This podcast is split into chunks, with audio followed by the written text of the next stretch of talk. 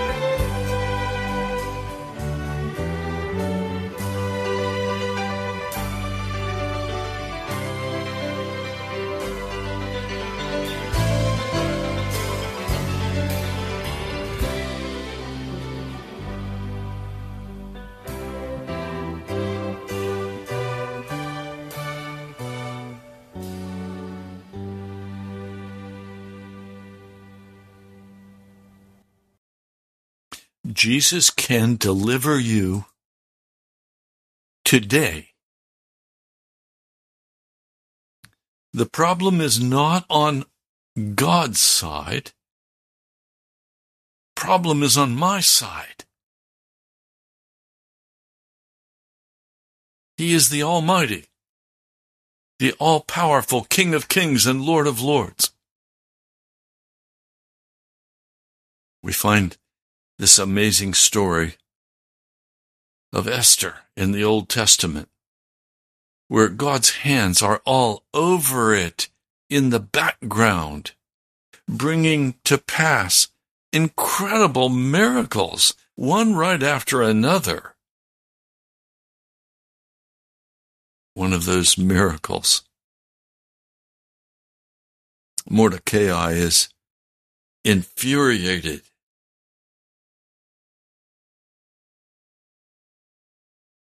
With this wicked, wicked man that he has to deal with.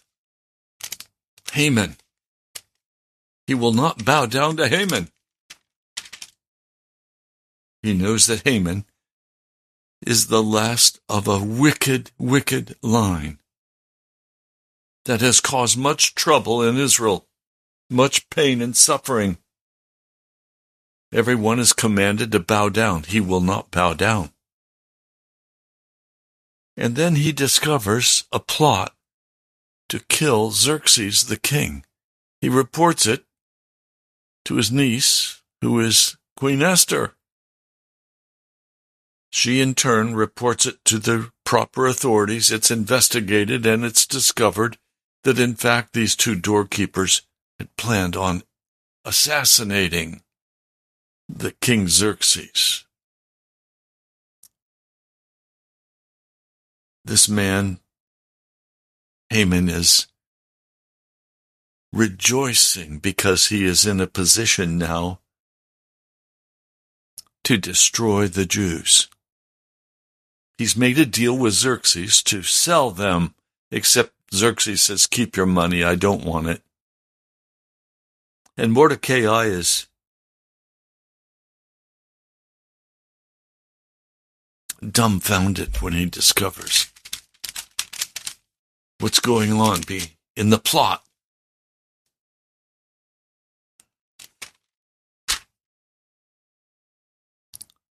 But now he's rejoicing. Haman is rejoicing with his family, and he's built a 75 foot gallows to, to hang Mordecai on.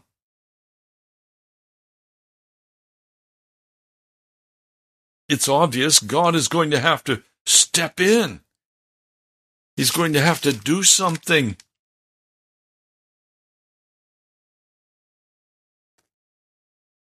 and God will do something.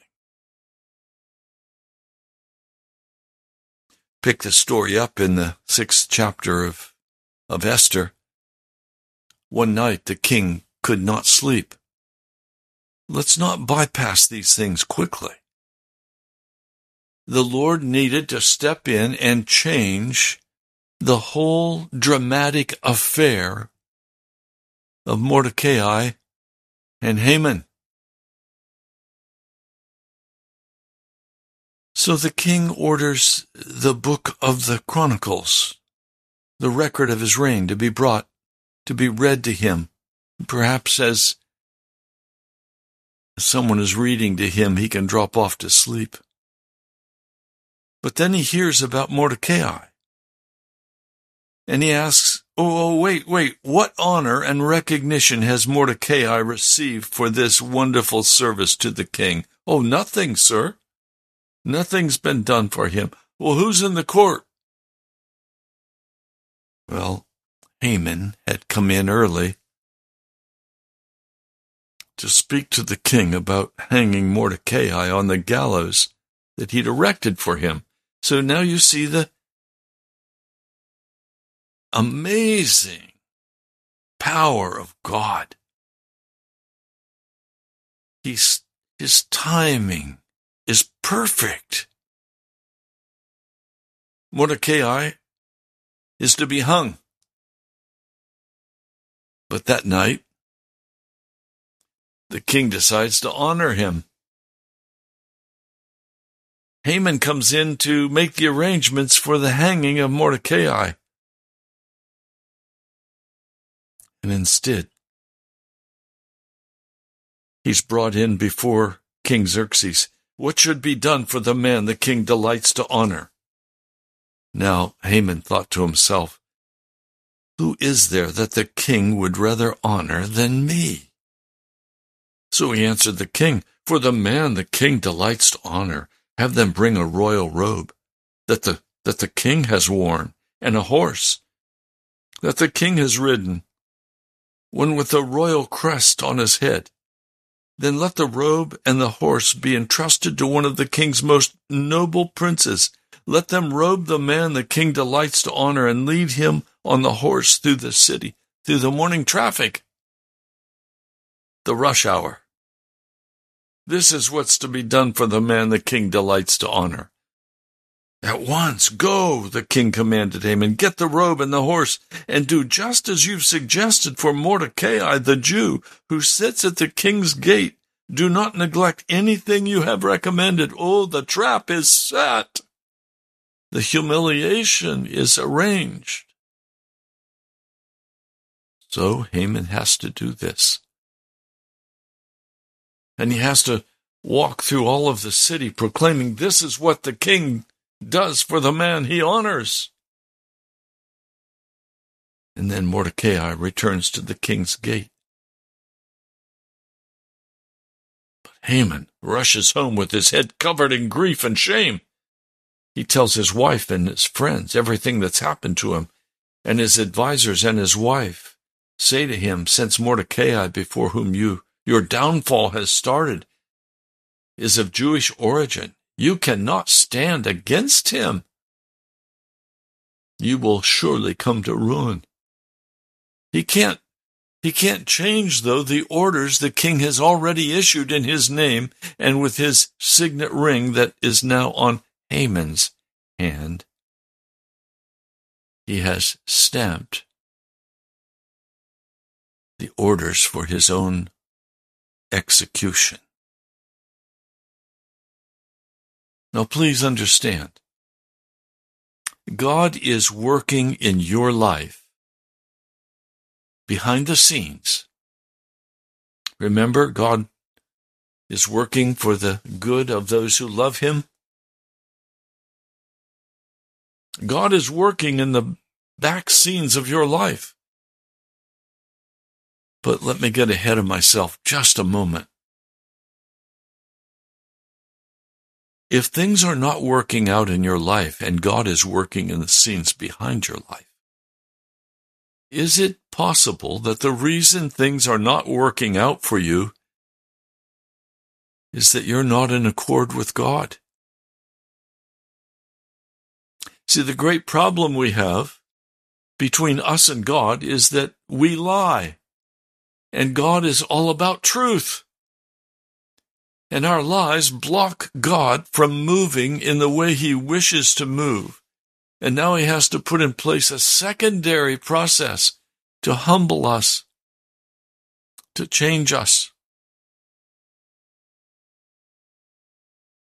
Some of us have spent all of our lives being blocked by God as he tries to get through the shield of lies as we try to get through the lust of our heart, as we try to get through dealing with being prepared by God for what He wants to have happen in our lives. God wants to work through a specific man. But that man is so hard of heart that God can't break through. What will they do? He'll arrange a backflow of events, allowing even Satan to have at us as he did Job, until we're ready to submit to him and stop lying to him about our situation. Many of you have lied so long about your life that you don't know what the truth is anymore. That's what was happening to Mordecai and, and this battle with he was the truth teller and Haman was a liar, full of bitterness and, and ugliness. violence.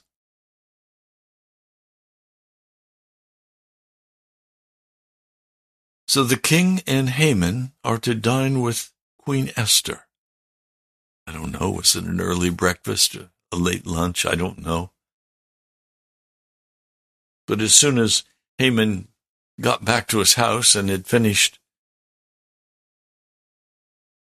wah wah wahing to his wife and his family about how bad things were. Oh, and I tell you, when when God finally springs his trap, it is wah wah wah, weeping and wailing and crying and groaning. But that hasn't yet happened to Haman. It's on the way. There come the king's eunuchs. They hurry Haman away to the banquet table with Esther. But he's not able to feel honored about it because he knows he's in deep trouble with Xerxes. So everything is very pleasant. The wine flows. And the king finally turns to Queen Esther and says, Queen Esther, what is your petition? It will be given you. What is your request? Even up to half the kingdom, it will be granted to you. In other words, you are most favored and loved. God's hand was in that. That was not accidental. That was God's hand moving for deliverance for his people. God's hand will move for you in deliverance for what you're dealing with if you will stop lying to him, speak the truth, repent honestly and earnestly, and give up your old way. God will step in. He will deliver you. He can deliver you today. It depends on, on your attitude and your beliefs and your understandings.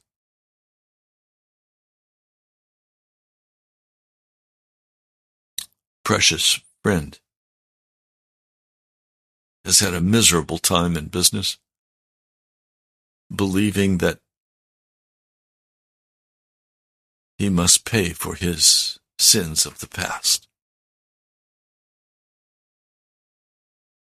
That's a lie. We do not pay for the sins of our past unless we have not yet been covered by the blood of Jesus. When Jesus steps in to the back scene and begins to arrange the deliverance, it is a glorious deliverance. It is not a halfway deliverance, leaving us in misery and being hung. It's Haman who's hung, not God's people. So Queen answer, Queen Esther answers. This is Esther, the seventh chapter if I have found favor with you, O king, and if it pleases your majesty, grant me my life. This is my petition. And spare my people. This is my request. For I and my people have been sold for destruction and slaughter and annihilation. If we had merely been sold as male and female slaves, I would have kept quiet because no such distress should justify disturbing the king.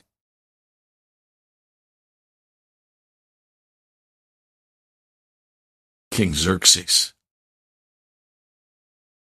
What? He can't believe his ears. This is his queen. Someone is threatening her. Who is he? Where is the man who dared to do such a thing? Esther said, The adversary and the enemy is this vile Haman. Then Haman was terrified before the king and the queen. The king got up in a rage. He left his wine and he went out into the palace garden.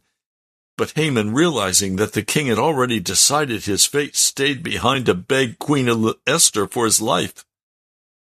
Just as the king returned from the palace garden to the banquet hall, Haman is falling on the couch where Esther is reclining. And the king says, Will he even molest the queen while she's with me in the house? As soon as the word left the king's mouth, they covered Haman's face. One of the eunuchs attending the king said, The gallows, 75 feet high, stand by Haman's house. He had it made for Mordecai, who stood up to help the king. The king said, Hang him on it. So they hustled Haman out, and they hung him on his own gallows, the one prepared for Mordecai. And then the king's fury subsided.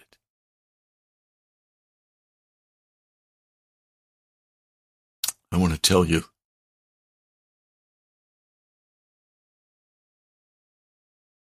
the deliverance of God is there for you. He is eager to deliver you because he loves you. You are precious to him. And he can move behind the scenes, arranging traps like this for this wicked Haman. He can work out your deliverance.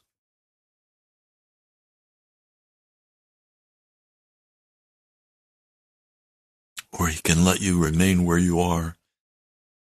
And he's trying to work out for you a change of attitude,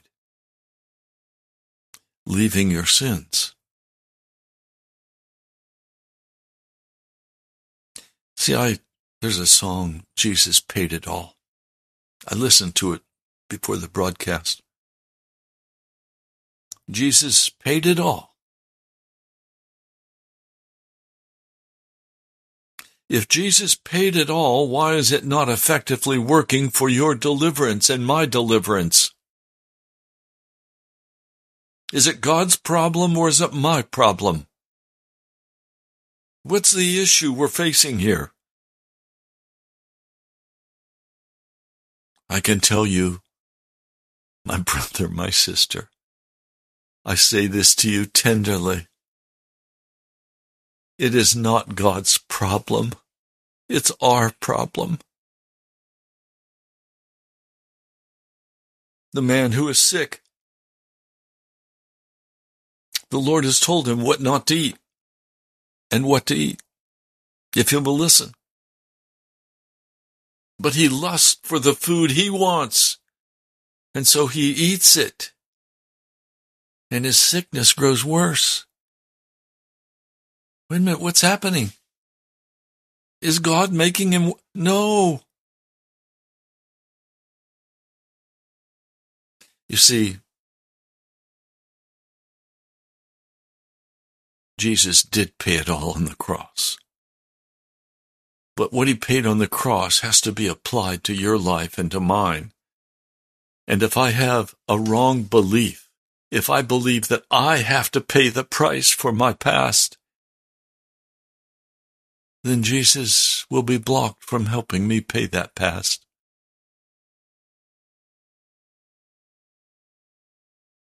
I remember some years ago, many years ago, my late wife and I, we were under great duress and we used up $70,000 in credit card debt. And we had no jobs. And every job we tried to get, we got blocked from. What should we do? Everybody wanted their money. What should we do? Well, I'll tell you what we did. We got all of our bills out in an organized fashion and we laid them on the coffee table. And we began to repent.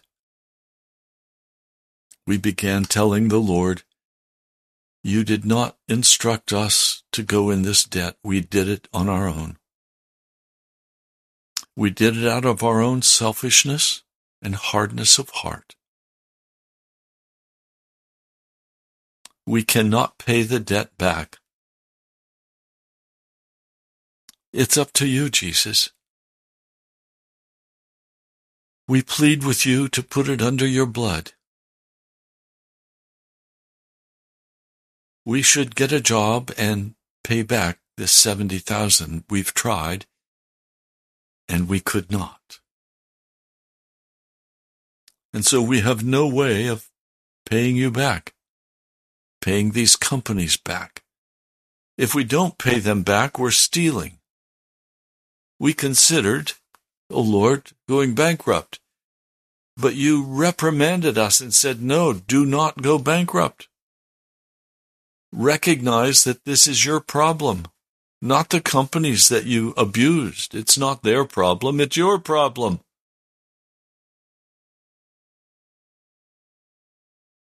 We said, Jesus, would you make this your problem? We were irresponsible.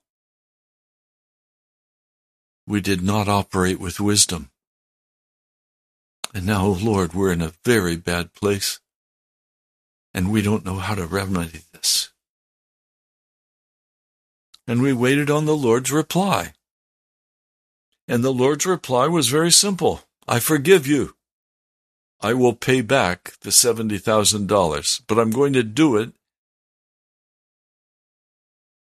by causing you to pray every month for a $50 payment that you're going to make to each of these companies. Now call them and make the arrangements for a $50 payment every month until this debt is paid. Well, that's what we did. We were homeless because of our sin. And we were invited to live with a precious couple who were not Christians. And we lived with them and we swept their floors and cooked their meals and treated them like they were king and queen. That's what the Lord told us to do. Humble your heart. That's what I did.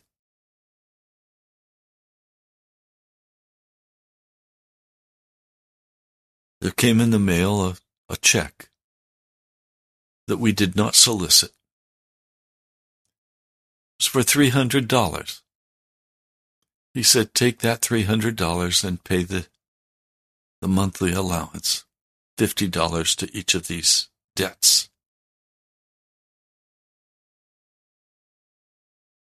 From then until we were completely out of debt, that precious family not knowing our situation, sent us a check for $300. And then, as we needed other resources, because we also wanted to buy the food for the household, the Lord would send us money. None that we asked for. Sometimes we had to walk a couple miles to get to the grocery store because our car was not functioning.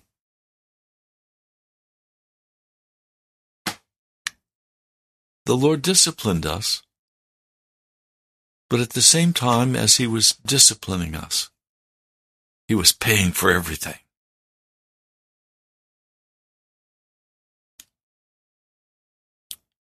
January of the year 2000, we celebrated being debt free and making a covenant with God that we would never again go into debt, that we would instead wait upon the Lord. And we've not been in debt, and we're not in debt. Sometimes right on the edge, but always Jesus carried us through.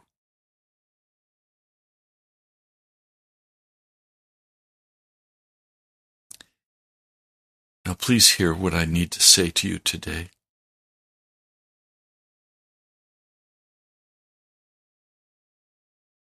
When in our hearts we have lust uncleanness, lust for food, lust for things of the world.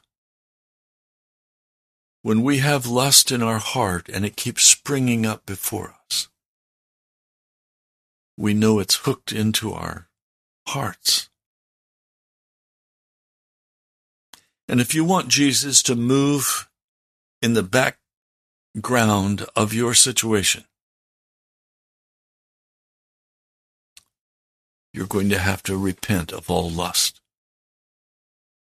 And that may not take you 10 minutes, it may take you 10 weeks. As you battle through with that lust that is hooked into your heart, that causes you to want the food, the lifestyle, the entertainment. Oh, we're, we're going. Okay, go. Enjoy your entertainment. But the Spirit of God stopped working out what He had planned for you. And now you have an, some time where God is going to move in your life in the background of your life to bring you into a place of humility and repentance. This cycle has been going on in my life for many years. I don't want it anymore. I want all sin, all lust, all desires for anything that Jesus does not want. I want that removed from my heart. As you know, we've been driving 2010 Sonata and he gave me permission a couple weeks ago to purchase a new car. Not a new car, a new used car. I said, Yes, Lord, thank you. But I'm not going to go look for it, Jesus. He even told my wife how much we could spend on it. I'm not going to look for it. Why? Because I know how easy it would be for me to let my heart go free and say, Oh, I can get another car. Let me give you some background. When I graduated from seminary, I was driving a brand new Mercedes Benz. And for the next 15 years, I drove Mercedes Benz. And then the Lord changed things. And I had to begin driving junkers. I remember one of them. It was a gift to me. It was an old beater with a cow pile brown paint job Everything was hanging out. Everything was dying, but it got me where I needed to go. I can recall some times where I was so utterly embarrassed at driving that car. And then the Lord brought me through, so I was no longer embarrassed. But I still don't trust my heart. It's been the old Oldsmobile Tornado, the it was a junker. Hmm. Been a whole series of, of junkers. Graciously given to us by people who wanted to give a gift for the ministry. It was the last 10% of the value of the car. Usually we give the first 10%, but they drove the first of the cars and they gave me the leftover. And you know what? I was very pleased to have it.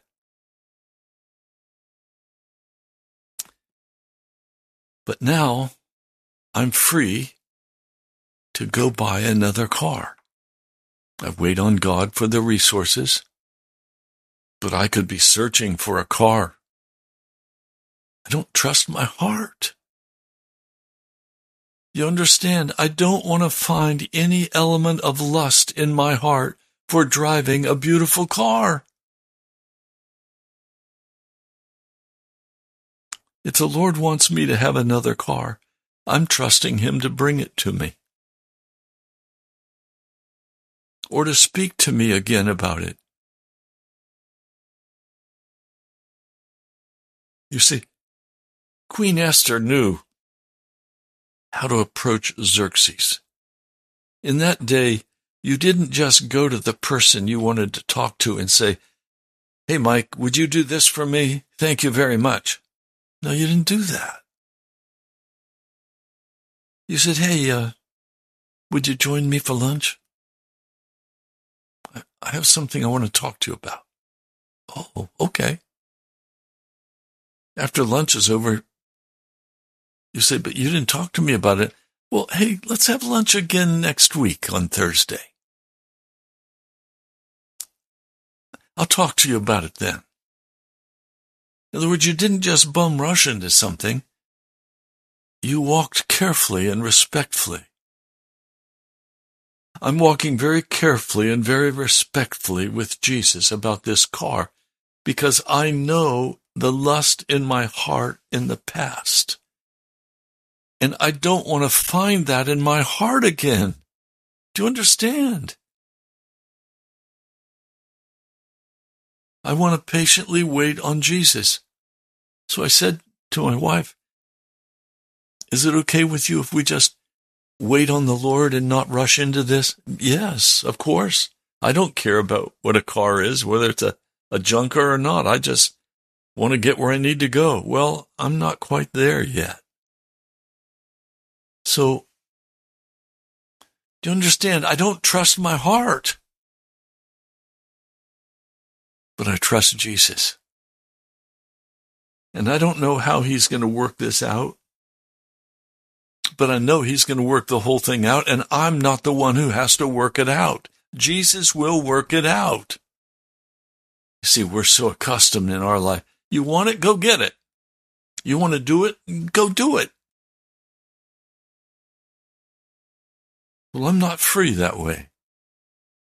The Lord has told me to wait upon Him. So He gave me permission to get the new car, the new used car. Okay, Lord. That new Subaru would be beautiful.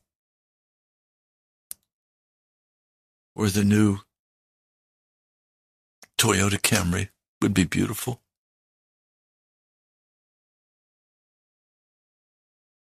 The new Honda would be beautiful. Am I going to go looking? No, I'm not going to go looking. I'm waiting on the Lord. Now, I considered whether I should talk about this with you, but you see, I want you to see this worked out. I want you to see the miracle of God because he's working in the background in my life to bring to pass what he wants for me. I have many areas in my life right now like this. I have this broken leg that's so very painful. I'm not going to the doctor to get surgery. I'm waiting on Jesus. I trust him. He's everything. And I'm telling you right now, God is in the background of this broken leg, working out what He wants to work out for His glory. And I just prayed, Lord, however you work it out, let it be for your glory and your praise. Let it be for your honor. See, that's how I've come to feel about pretty much everything. Now, I'm going to be real honest. I'm still in a place where I can see something and suddenly it will rise up in my heart. You want that? No, I don't. Yes, you do. Jesus, remove that from me. Please, I repent. Remove that from me. Remove that lust. Lust is such a wicked thing. It's straight from the tree of the knowledge of good and evil. So here we go. The king is livid.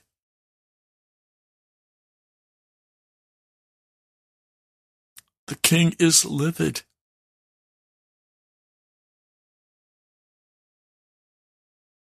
And orders that he be hanged.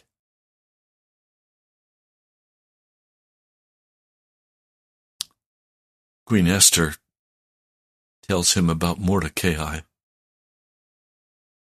the Jew. He already knows he's a Jew. And Queen Esther has been given 25,000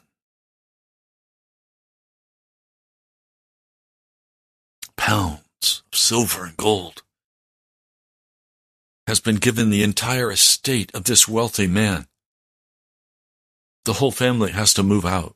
Ten sons wife, everybody, move out. This is now Esther's place. Mordecai has been put in charge of it. She has given the estate into his hands to run while she is the queen.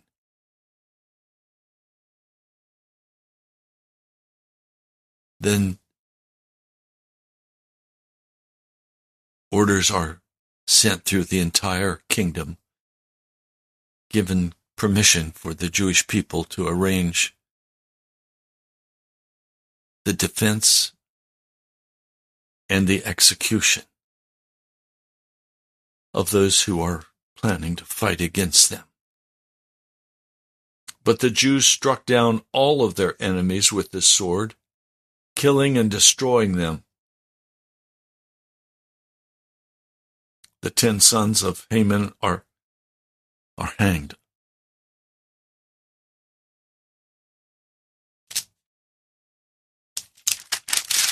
The citadel of Susa is quiet. But there is great celebration among the Jews. There is such excitement because they have seen the delivering hand of God in their life. Now, I have just a few minutes. Let me say this very quickly to you. I know that this broken leg of mine has been used to humble my heart before Almighty God. I know He has accomplished much in my heart, and I rejoice in it. I rejoice in all that he's accomplished. Now, please, open your ears, hear this tender word to your heart. You may have struggled for a long time with a sickness, and you have cried out to God for healing. Don't grow impatient with God because he seems to have been slow in the healing. Instead, cry out to God, asking him to expose in your heart all the lust, all the bitterness, all the anger, everything that is of darkness, and get right with God. Some things are not quickly erased from your heart. It will take time praying in the prayer closet, weeping before Him. Do you understand? What I'm saying is there is a work that you must accomplish in the prayer closet that America doesn't have a clue about. There is a work of repentance in your heart that you have cast off, thinking that you're just fine, but you don't have the deliverance. You don't have the desire of your heart because you are blocking the work of God in your life with your wickedness.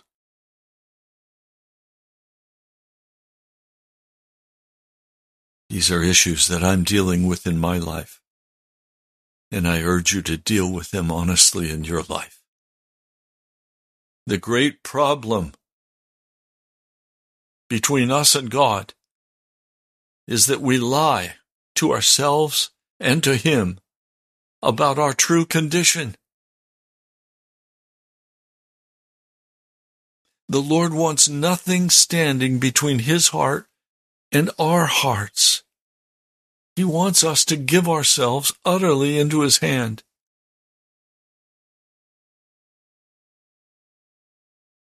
Am I happy about my situation?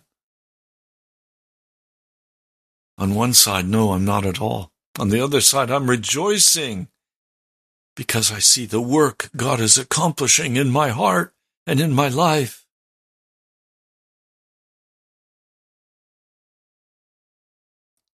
Do you understand? Nothing is too hard for God. He can deliver us in a moment of time. Remember Joseph? He's been in prison. Now, some years. There are a couple prisoners that come in that are like the chief baker and the cup bearer. They have dreams. Joseph interprets the dreams. The dreams come true. One is hung and the other is restored. And he says, Please remember me to, to Pharaoh. I haven't done anything wrong. I'm innocent. He was also very immature. And the prison life disciplined him, taught him responsibility at a level he'd never before known. The days went by, one day after another. What he didn't know is that behind the scenes, in the palace, the king has had a dream. The king has had a dream. And in a moment of time, Joseph is delivered from the prison. He gets a haircut. He gets washed up. And he's standing before Pharaoh. And before he knows it, he is the second in command of all of Egypt. And Potiphar, who put him in prison, is now under Joseph's command. Joseph is the boss. Potiphar knew that Joseph did not try to molest his wife. But to save face, he leaves him in prison. That was God. but in a moment of time he's delivered. I want that moment of time for you and for me to be delivered. I want us to know that we're delivered by the power of God, that He's working behind the scenes. You are not alone. Oh, things are hard. Things are painful. Okay, I get that. In a moment, you can be delivered. Jesus loves you and he wants to deliver you. Will you get on your face before Almighty God and deal with those things that block him from coming through to deliver you? You may not even know what they are, but my guess is you do. The Holy Spirit is active and real. The Word of God is like a, a sword that pierces and cuts bone from marrow.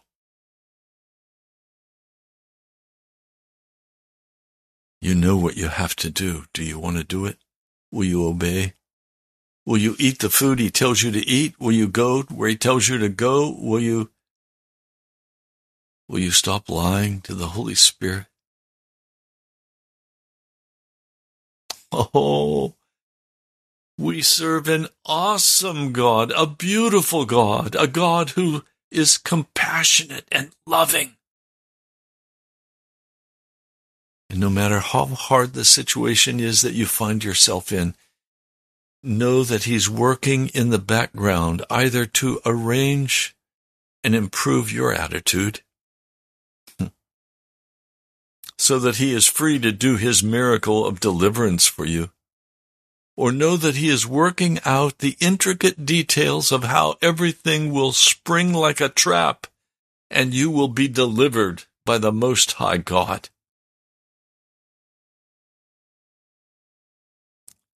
He is a real God. He knows everything. He moves very adroitly behind the scenes, arranging the traps and releasing from the snare. Let me pray. Lord, I come to pray. I come to acknowledge that you, Lord Jesus, are the King of kings and the Lord of lords. I come to acknowledge that there is deliverance in your blood, that you don't make us pay for our mistakes and suffer for our past. You bring us into, into joy and peace, and you are the one who takes charge. Lord, I acknowledge today that it's my sin that has blocked you. It's my sin that has caused the suffering. Because you have brought into my life all that was necessary to change my heart and my attitude, to remove my pride and my arrogance, to trust you, Jesus.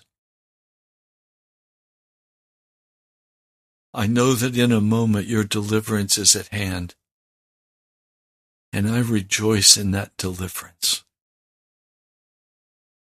And I pray now that I can be changed and transformed into the man you want me to be, that I can accomplish for you all that you desire, Jesus. I ask that all lies be cut off, that only the truth be told between you and me, between me and the people who are listening. I pray, Lord, that your truth will reign. And I praise you.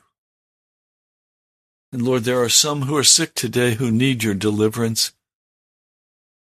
I'm praying for their deliverance. I'm praying that they will not rebel, that they will submit to whatever their condition is and say, Jesus, have your way, and arrange my thoughts and my attitudes arrange my behavior in such a manner that I can be delivered from this. Lord, have your way and deliver your people. Cause there to be a great shout of thanksgiving in the city of Washington because you are healing the sick and restoring what the enemy has done. Lord, come and have your way. I pray in the name of Jesus. Amen. You've been listening to Pilgrim's Progress. I'm Ray Greenley from the National Prayer Chapel. If you'd like to come and visit us, search for us on the internet. You'll find all the information there. God bless you, my brother, my sister. I want to tell you all things are possible with the God we serve. I'll talk to you soon.